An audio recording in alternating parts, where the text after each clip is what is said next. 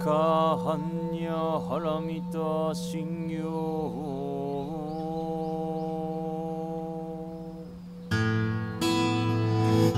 Thank you for joining the Zen Care Podcast. These recorded Dharma talks are given freely to our community in the heart of New York City, which we are honored to now share with you. New York Zen Center for Contemplative Care is dedicated to transforming the nature of care through contemplative practice by meeting illness, aging, and death with compassion and wisdom. Learn about us at zen care dot org.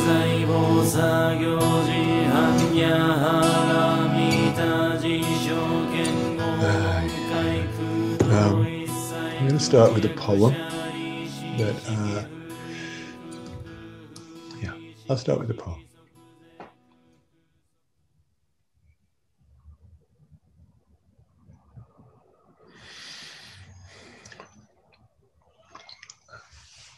It's called The Curse of the Charmed Life by Kim Stafford. Thing, things pretty much worked out for you. You have what you need. And if you need more, you have people ready and able to provide. Sure, someday your luck will run out. You'll be helpless, then gone, and your people will gather in your honor. There will be music and tears. People will embrace for you. There will be an odd buoyancy, a chatter of kind words, blessings. But the curse of this charm is exile from the unlucky. How gifts make you deaf to the sudden shout of a man camped in the ravine, make you blind to the dirty face of a woman with a cardboard sign. Without hunger, it's easy to be heartless. Without hurt, you are disabled. Without the battering of bad luck, the pummeling of last hopes, the wounds of life without love, of dark dreams, the last past dawn, how can you know what one life might do for another?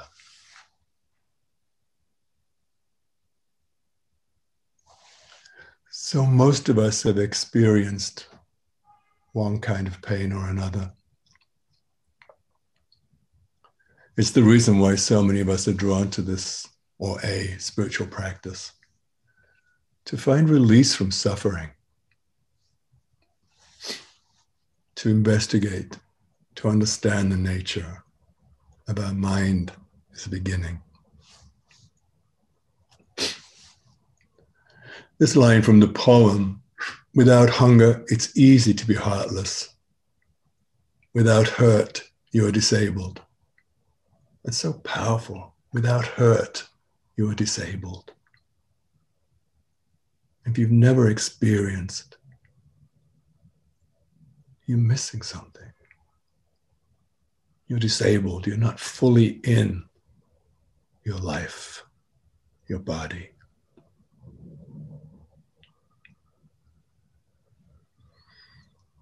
Isn't it through heartache and pain that we become resilient? We're able to recognize pain, suffering in others, and feel moved to help. Isn't this the work that we, we do at our center? Hmm? And the training and the outreach for each other. To recognize our own suffering in order to see it in others, to reach out and to help.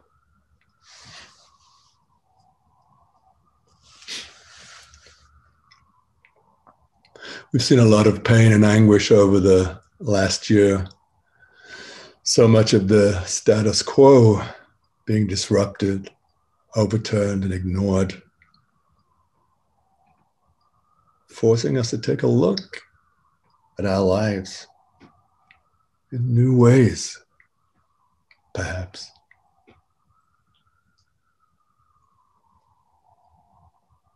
To face the challenges of unemployment, homelessness, food insecurity, rage, outrage.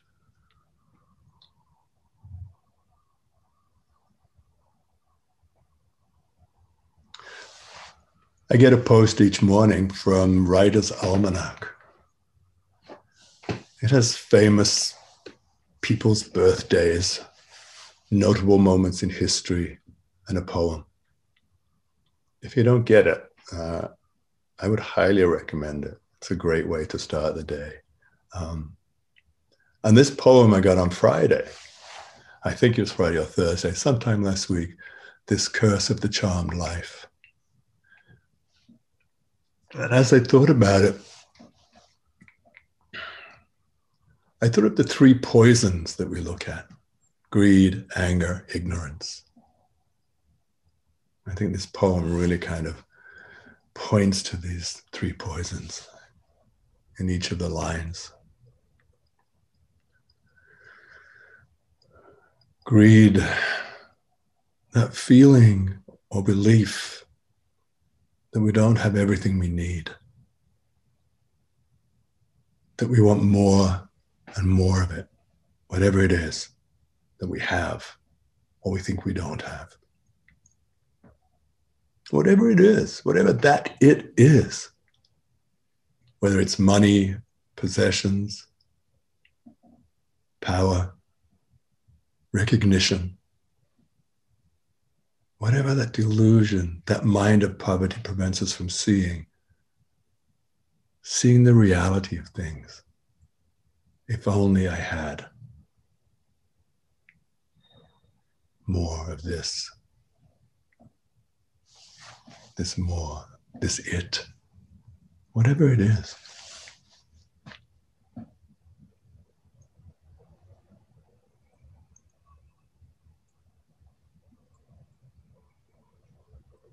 Whenever we're in that delusion, we're not seeing things, we're not seeing the reality of life as it is, outside of me. I'm not seeing it outside of me. I'm just concerned with my own needs, my own lack, perceived lack. We don't need to, to look too far to see these three poisons at work. We see them every day in the news and in the streets. People who really don't have enough. When you're at the center, or if you ever come to the center, here in Chelsea on twenty-third street, when this nonsense begins to subside a little, from our window you can see under the scaffolding of the building across the street. If your eyes are open, if you really open your eyes and not ignore, not just pass by, you'll see homeless people with cardboard signs asking for help. You'll see that woman with the cardboard sign. You know, I don't know the causes and conditions that led them to be living their lives in such a way.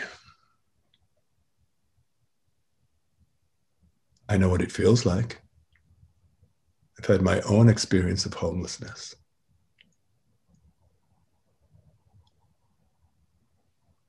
How quick we can move to judge others.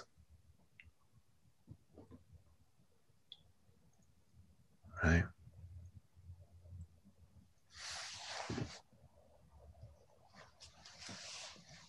Hatred and delusion can cause tremendous harm in this world. We see in the media almost every day how anger gets played out.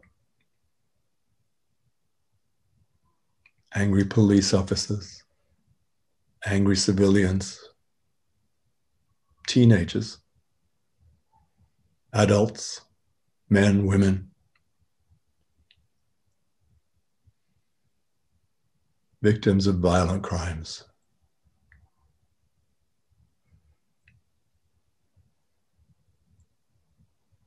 This morning, on the list of those who died, we read the name of Nichelle Thomas.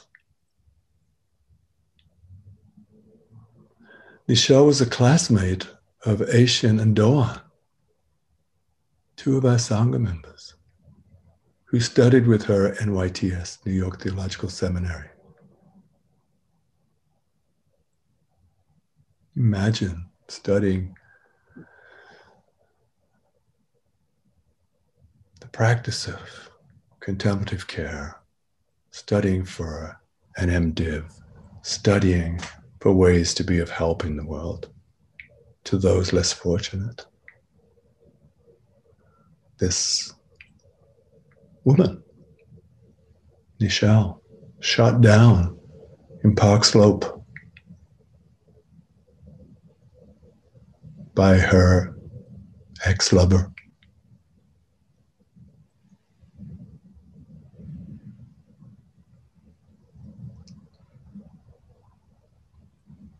So close to home.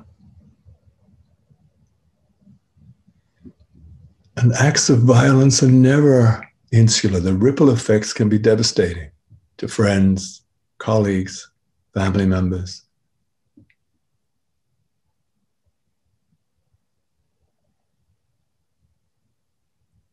Cities, the nation, the entire universe.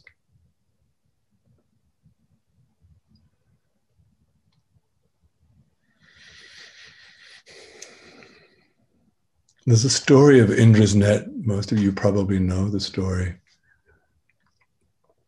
It's a great example of cause and effect. So the story is that the Indra's net covers the entire universe. And in the center of this net, there's a, there's a jewel. And in each, at each cross section in the net, you know, each knot of the net, um, there is another jewel, right? It's, you know, a net looks like. So here, there's another jewel.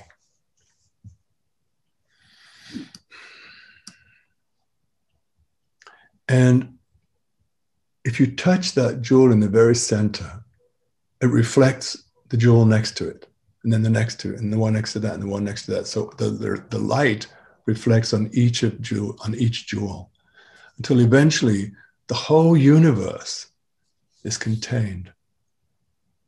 Is reflected in that one simple action of prodding the jewel at the center.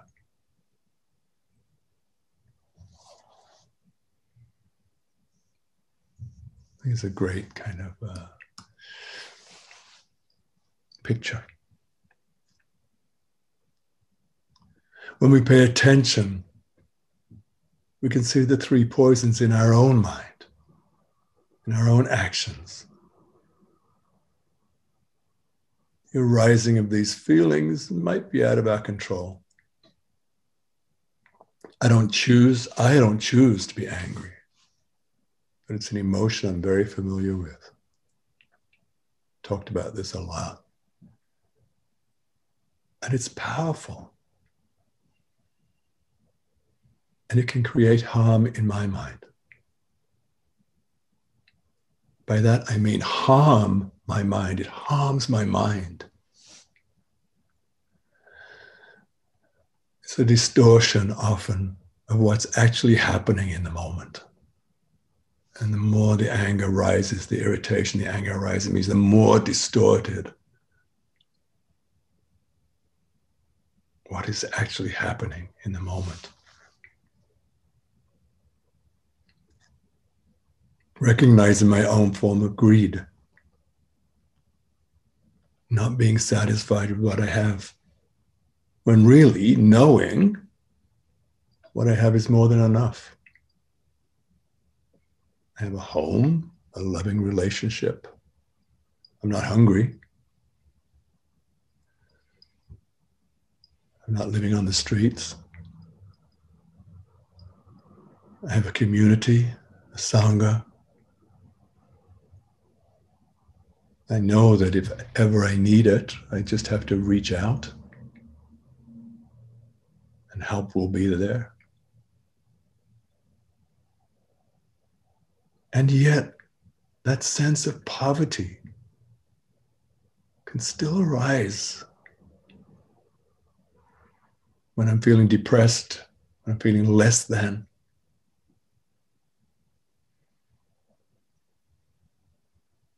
Yeah. when I'm feeling less than. It's quite often, actually, for me.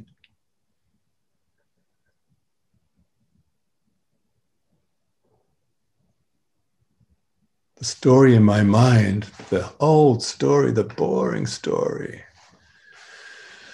If I had more money, if I had that house at the beach in Tulum, you know, more time to do whatever I want, I'd be much happier. My life would be perfect. And actually, I've had all those things. And it wasn't perfect. Delusion. There's a great article in the New York Times recently. Uh, Dainan sent it to me, uh, on languishing. The definition of languishing, Bo- Bodhi's decided he, he's woken up now. He wants to, right, Bodhi? He's heard something he needs to hear. The definition of languishing is to grow weak, to weaken, deteriorate, decline, go into decline, wither, droop, fade, fail, waste away. So this is from that article. Languishing is a sense of stagnation and emptiness.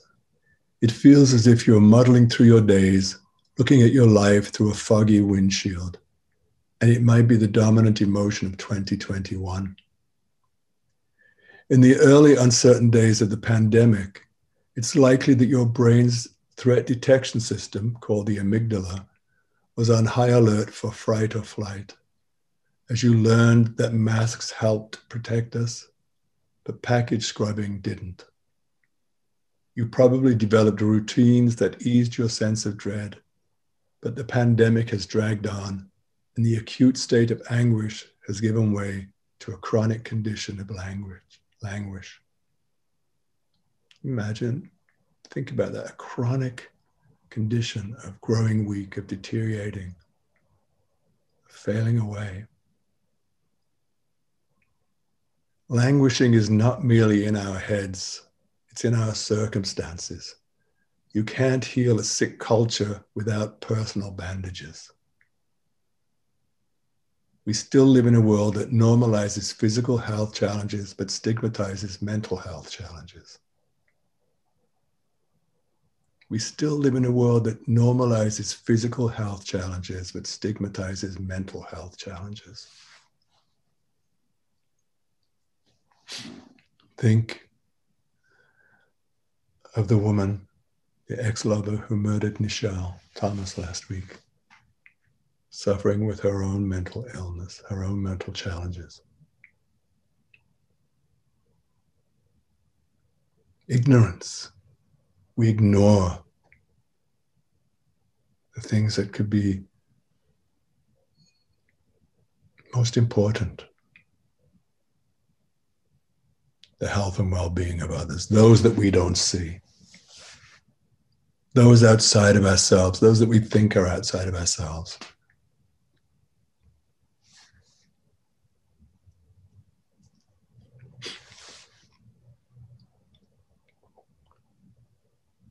This languishing is the perfect soil for the three poisons to grow and flourish.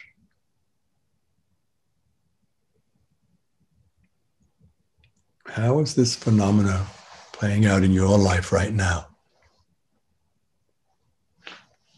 Are you paying enough attention to what's going on around you?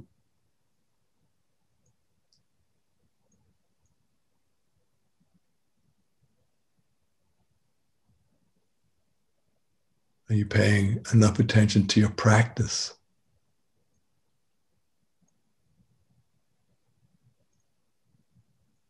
Paying more attention to your practice will be not only of benefit to you, but maybe to those around you. Or do you let it slide? Do you allow it to grow weak, to decline, to let it droop, to waste away,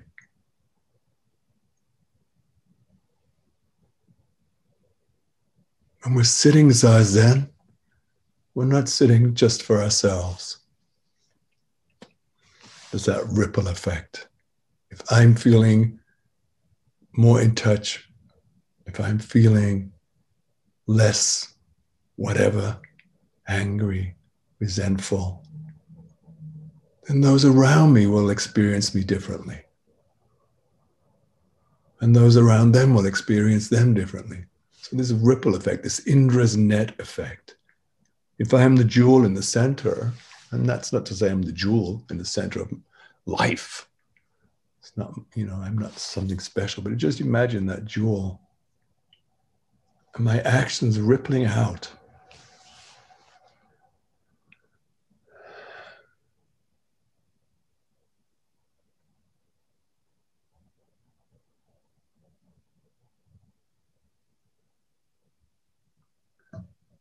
By acknowledging that so many of us are languishing, we can start giving voice to quiet despair and lighting a path out of the void.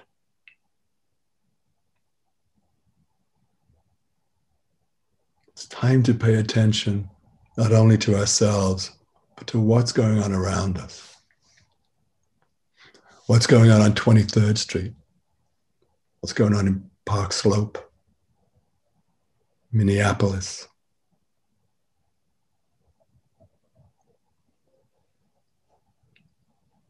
Mm-hmm. The entire universe. Wake up.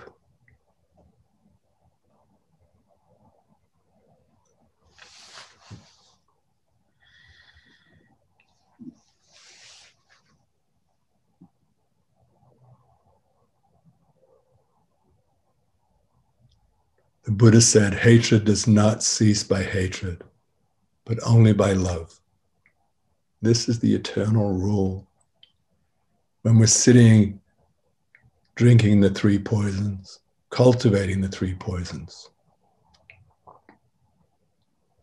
greed, anger, ignorance, only hatred can grow out of that. Not love. Not compassion, not seeing.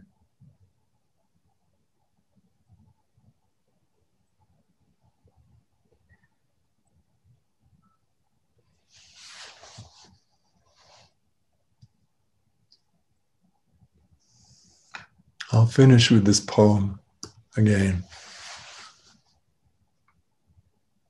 Don't just listen to this poem, hear it.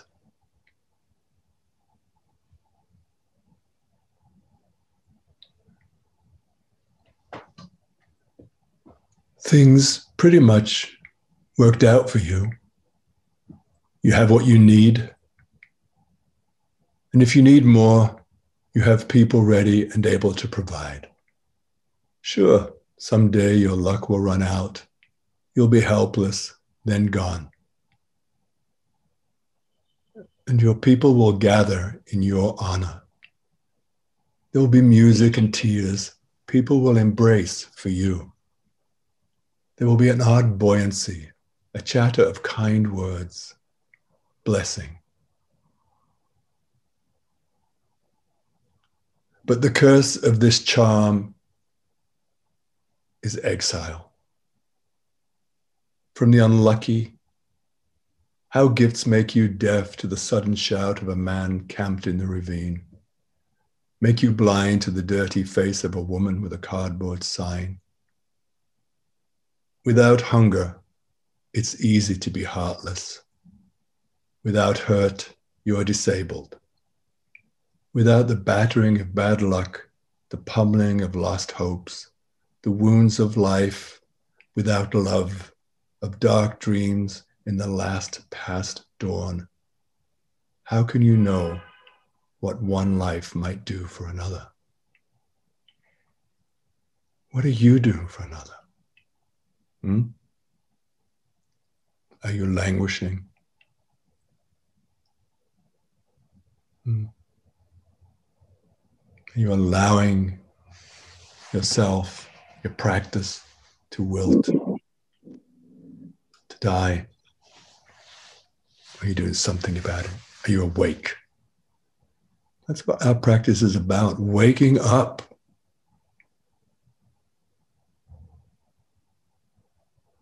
Wake the fuck up.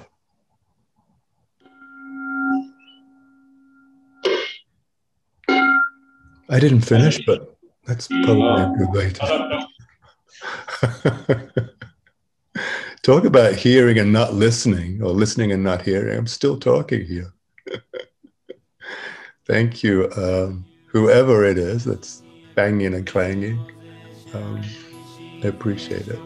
That's obviously the place to end.